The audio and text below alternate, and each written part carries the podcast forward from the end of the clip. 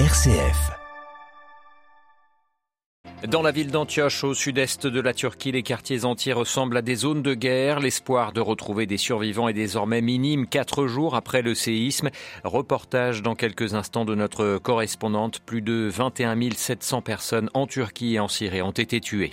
Le FMI parle de progrès considérables dans ses discussions avec le Pakistan. Islamabad a besoin en urgence du déblocage d'une aide internationale, n'ayant plus de réserve de change pour payer ses importations. À la une de ce journal également, la rencontre à la Maison-Blanche ce vendredi entre Joe Biden et Lula, le président brésilien. Une rencontre pour tourner la page Bolsonaro. Et puis témoignage dans notre dossier ce matin de Sœur Lucie. Elle est la provinciale des filles de Marie en Haïti. Elle nous dira combien la vie quotidienne des religieuses et des Haïtiens en général est marquée par la menace des gangs armés qui prolifèrent. Radio Vatican, le journal, Olivier Bonnel. Bonjour, plus de 21 700 morts en Turquie et en Syrie. Le nouveau bilan ce matin des séismes qui ont frappé lundi la région. Dans le froid, les sauveteurs s'activent toujours pour tenter de retrouver des survivants. Mais dans les ruines, les espoirs sont désormais minimes. À Antakya, Antioche, dans le sud-est de la Turquie, l'une des villes les plus touchées par le séisme, des familles arrivent par dizaines à la morgue pour identifier les corps de leurs proches. Le reportage sur place de Manon Chaplin. Dans une morgue du centre-ville d'Antakya, Gökhan enchaîne les prières. Lui et d'autres membres de la Diyanet, l'Office religieuse nationale, sont chargés d'accueillir les corps tirés des décombres. Depuis 3 jours, ils sont de plus en plus nombreux à arriver inertes et la morgue est pleine. Ils sont désormais disposés dehors dans des sacs noirs à même le sol. Ici, ce sont les corps des hommes, là, ceux des femmes et là-bas, ceux des enfants. Nous ne connaissons pas le nombre exact de ceux qui sont arrivés ici. C'est impossible de compter. Entre les corps, un homme erre, ouvre les sacs un à un, puis découvre au bout de 20 minutes un visage familier. Il caresse la joue du défunt, éclate en sanglots, une scène très courante selon Gökhan. Les familles viennent ici pour identifier les personnes à l'intérieur des sacs. Parfois, quand ils ne les trouvent pas, ils attendent ici toute la journée. Entre deux stands se forme une queue, les visages sont défaits, fatigués. Plusieurs disputes éclatent, un autre membre de la Diyanet explique. Nous faisons des tests sanguins pour identifier les corps. Si nous y arrivons, nous pouvons prévenir les familles. Elles font toute la queue ici pour savoir si l'un de leurs proches se trouve dans les sacs. Une femme croisée là-bas nous explique être venue de France pour enterrer 34 membres de sa famille, mais comme beaucoup, elle n'est pas en état pour une interview. Plus tard, peut-être, nous dit-elle. Manon Chaplin, depuis Antakya, dans le sud-est de la Turquie, l'aide humanitaire continuelle de converger vers les 2 pays meurtris. C'est le cas en Syrie où des premiers camions de couverture et de matériel de secours ont pu passer hier par le point de passage de Bab el-Hawa, le seul actuellement garanti par l'ONU. Antonio Guterres, le secrétaire général des Nations Unies, a fait part de son espoir hier que d'autres passages puissent être ouverts. Il a appelé aussi à ce que les sanctions qui visent le régime syrien n'interfèrent pas dans les efforts humanitaires. Face à ce drame, la Banque mondiale a, elle, annoncé une aide de plus $1,5 milliard pour la Turquie, destinée à aider les secours, mais aussi à identifier les besoins de reconstruction. Et puis, on apprend à l'instant que le parti des travailleurs du Kurdistan, le PKK, décide de suspendre ses opérations, ses agressions en Turquie après le séisme. Arrêter les opérations, nous les arrêtons tant que l'État turc ne nous attaque pas, vient d'expliquer un porte-parole de l'organisation du PKK, organisation jugée terroriste par Ankara. En Ukraine, l'armée russe a mené la nuit dernière de nouvelles frappes visant des infrastructures électriques, notamment dans les villes de Kharkiv au nord et Zaporizhzhia au sud. Le président ukrainien Zelensky est rentré hier soir à Kiev après le sommet européen auquel il a été convié, évoquant des signes positifs reçus hier à Bruxelles. Les 27 qui ne se sont pas engagés néanmoins à livrer rapidement des avions de chasse, comme le demandent les Ukrainiens. La crise financière continue au Pakistan. Le pays n'aura bientôt plus assez de devises étrangères pour payer ses importations. Le Fonds monétaire international a envoyé une délégation à Islamabad il y a quelques jours pour examiner le déblocage d'une aide financière. Mais cette visite des experts du FMI s'est terminée hier sans qu'un accord précis ait été annoncé. Les précisions de notre correspondant régional Emmanuel Derville. Le gouvernement pakistanais est engagé dans une course contre la montre pour éviter la faillite. La Banque centrale a moins de $3 milliards de réserves de change, de quoi couvrir 2, voire 3 semaines d'importation. Pendant une semaine, des experts du FMI sont donc allés à Islamabad pour étudier le déblocage d'un prêt de $2,6 milliards. Le fonds a demandé au gouvernement du Premier ministre Shehbaz Sharif de supprimer des subventions sur les carburants et l'électricité, tout en redirigeant les aides sociales vers les plus pauvres. Mais la coalition au pouvoir craint de perdre les législatives l'été prochain si elle cède, et les bailleurs de fonds habituels comme la Chine et les pays du Golfe hésitent à secourir le pays qui doit plus de 100 milliards de dollars à ses créditeurs étrangers. Les pourparlers se sont terminés jeudi. La décision finale appartiendra à la direction du FMI qui devrait tomber dans 2 ou 3 jours. New Delhi, Emmanuel Derville pour Radio Vatican. Aux États-Unis, l'ancien vice-président de Donald Trump, Mike Pence, assigné à témoigner par le procureur spécial chargé d'enquêter sur le rôle de l'ancien président dans l'assaut du Capitole. Trump avait publiquement fait pression sur son ancien bras droit pour qu'il ne certifie pas les résultats de l'élection présidentielle. Des agissements irresponsables avait affirmé à l'époque Mike Pence. Toujours à Washington, le successeur de Donald Trump, Joe Biden, doit recevoir cet après-midi à la Maison-Blanche son homologue brésilien Lula, une visite destinée à normaliser les relations entre les deux pays après le mandat pour le moins mouvementé du président d'extrême droite Jair Bolsonaro. À New York, on retrouve Loïc Lory. De l'ex-président brésilien Jair Bolsonaro et de sa présence en Floride depuis la fin de son mandat, il ne sera normalement pas question entre Joe Biden et Lula. D'après Washington, les discussions porteront d'abord sur le soutien sans faille des États-Unis à la démocratie brésilienne, quelques semaines après l'invasion des lieux de pouvoir à Brasilia par des partisans de l'ancien président d'extrême droite, un thème sur lequel la Maison-Blanche a des choses à dire. D'autres dossiers plus concrets seront sur la table, les migrations régionales ou la défense et surtout l'environnement, avec une possible participation des États-Unis à un grand fonds contre la déforestation de l'Amazonie. Mais si l'arrivée au pouvoir de Lula devrait grandement apaiser les échanges entre les deux pays, les sujets de divergence ne manquent pas.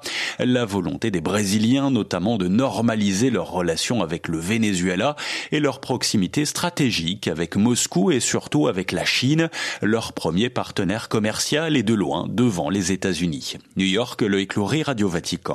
À Cuba, le cardinal Beniamino Stella, envoyé spécial du pape François, achève un long séjour de 2 semaines.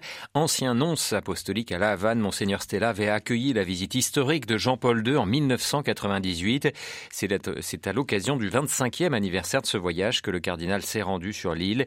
Lors d'une conférence donnée à l'université de La Havane, il a notamment expliqué que la liberté ne pouvait être subordonnée à un calcul d'intérêt ou de circonstances, ni attendre des temps meilleurs pour être réalisée. Le régime de Daniel Ortega au Nicaragua fait un geste de bonne volonté. Plus de 200 prisonniers politiques ont été libérés hier. Des opposants au régime, étudiants, journalistes ou hommes d'affaires qui ont été expulsés vers les États-Unis. La correspondance régionale de Léa Morillon. Les prisonniers ont quitté l'aéroport de Managua à 6h30. Si les États-Unis ont facilité le transport des opposants, leur remise en liberté a été décidée de manière unilatérale par les autorités du Nicaragua. C'est un juge nicaraguayen qui a confirmé l'expulsion des 222 personnes qualifiées de traîtres à la patrie, précisant que leurs droits civiques étaient suspendus à vie. Ils vont également être déchus de leur nationalité nicaraguayenne en vertu d'une loi adoptée en première lecture jeudi par le Parlement. Parmi les personnes libérées se trouvent les 2 franco-nicaraguayennes détenues depuis le 13 septembre, cette mère et sa fille avaient été condamnées à 8 ans de prison pour complot visant à saper l'intégrité de la nation et diffusion de fausses nouvelles. En revanche, l'évêque catholique Rolando Alvarez et 6 religieux assignés à résidence pour le même chef d'accusation n'ont, eux, pas été libérés. Le pape François avait dit suivre avec préoccupation la situation, tout en insistant sur la nécessité de maintenir un dialogue avec le régime. Mais faisant fi de cette main tendue, Daniel Ortega avait qualifié fin septembre l'Église catholique de dictature parfaite. Léa Morillon pour Radio Vatican. Et le 6 février dernier, la COMECE, la Commission des épiscopats de l'Union européenne, avait adressé une lettre au président de la conférence épiscopale du Nicaragua, exprimant la solidarité des églises européennes avec celle du pays d'Amérique centrale.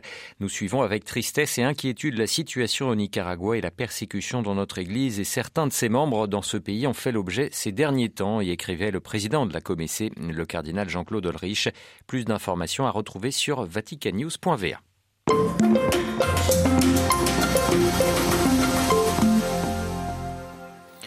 Le haut-commissaire de l'ONU aux droits de l'homme, Volker Türk, est arrivé en Haïti ce mercredi.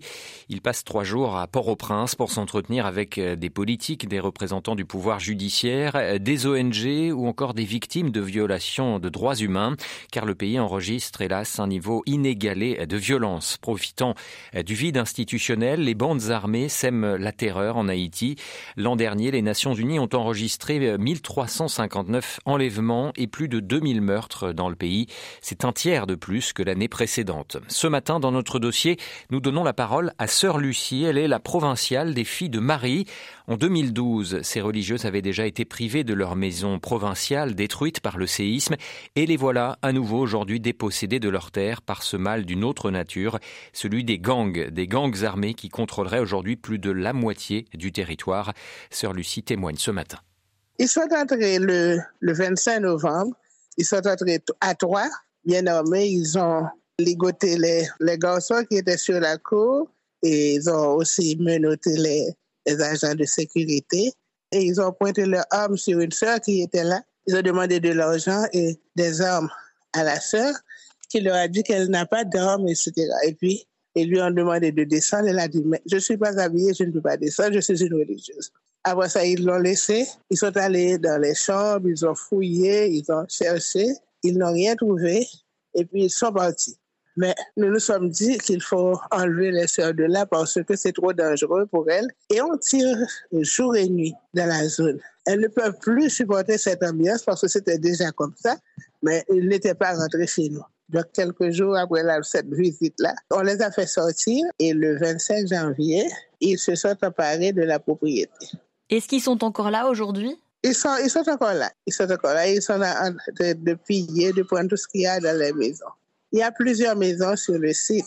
Il y a le noviciat, il y a une infirmerie, il y a 2 résidences, il y a des dépôts, il y a une école. Donc, ils sont en train de prendre tout ce qu'il y a dans les maisons.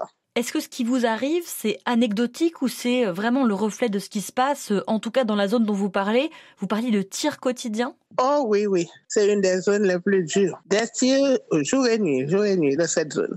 Et puis les gens ne pouvaient plus circuler et les autres gens qui habitaient le voisinage, leurs maisons ont été pillées. Beaucoup d'entre eux ont dû laisser la zone. C'est une des bases des gangs, la zone. Mais concrètement, vous savez de quel clan il s'agit? C'est un clan qu'on appelle les 400 Marozos. Ce sont eux qui avaient kidnappé les 17 missionnaires américains. Ils kidnappent les gens, ils tuent, ils pillent les camions qui apportent les marchandises. Ils font tout, ils volent, ils violent, ils font tout. J'imagine que vous avez contacté la police. Est-ce qu'elle a fait quelque chose? Est-ce qu'elle a pu faire quelque chose? Le plus souvent, quand on les appelle, ils disent que les bandits ont plus d'armes qu'eux, ils ne peuvent pas et les contrecarrés, etc. Et l'armée, l'international ne reconnaît pas l'armée et l'armée est délaissée. Or, ils auraient pu aider la police à faire certaines actions. La police est seule et au sein de la police, il y a aussi des gangs. Et face à ces problématiques, comment est-ce que réagissent évidemment les autorités publiques et aussi les personnes influentes dans le pays, ceux qui détiennent les ressources du pays? Il y a une volonté aussi qui n'existe pas. Parce que je dois vous dire que dans ce pays, la corruption est généralisée et la tête n'est pas saine, donc ils ne peuvent pas agir vraiment. Puisqu'ils sont impliqués là-dedans, ils ne peuvent pas agir contre ceux-là que même ils ont créé en partie. C'est comme une sorte de mafia organisée. C'est ça le problème, on est piégé. Il a été question à un moment donné d'une intervention de la communauté internationale. Le Canada a de manière isolée envoyé une patrouille aérienne pour appuyer le gouvernement ce lundi face aux gangs. Est-ce que la solution vient pour vous de l'extérieur? Moi-même, je pense que c'est l'extérieur qui peut nous y aider. Et l'international tergiverse, je dirais. Et la population n'en peut plus. Beaucoup sont en train de partir. C'est un recours, mais ce n'est pas bon pour le pays, parce qu'on ne peut pas construire un pays. Quand toutes les forces vivent s'en vont, donc ce n'est pas bon pour le pays, mais ils n'ont pas d'espoir. Voilà, la violence qui gangrène la société haïtienne. Les écoles qui étaient jusqu'ici un refuge sont désormais prises pour cible et les violences armées les visant ont même été multipliées par 9 en un an, a déploré l'UNICEF hier. Interrogée par Marie Duhamel, Sœur Lucie, la provinciale des Filles de Marie en Haïti, était ce matin l'invitée de Radio Vatican.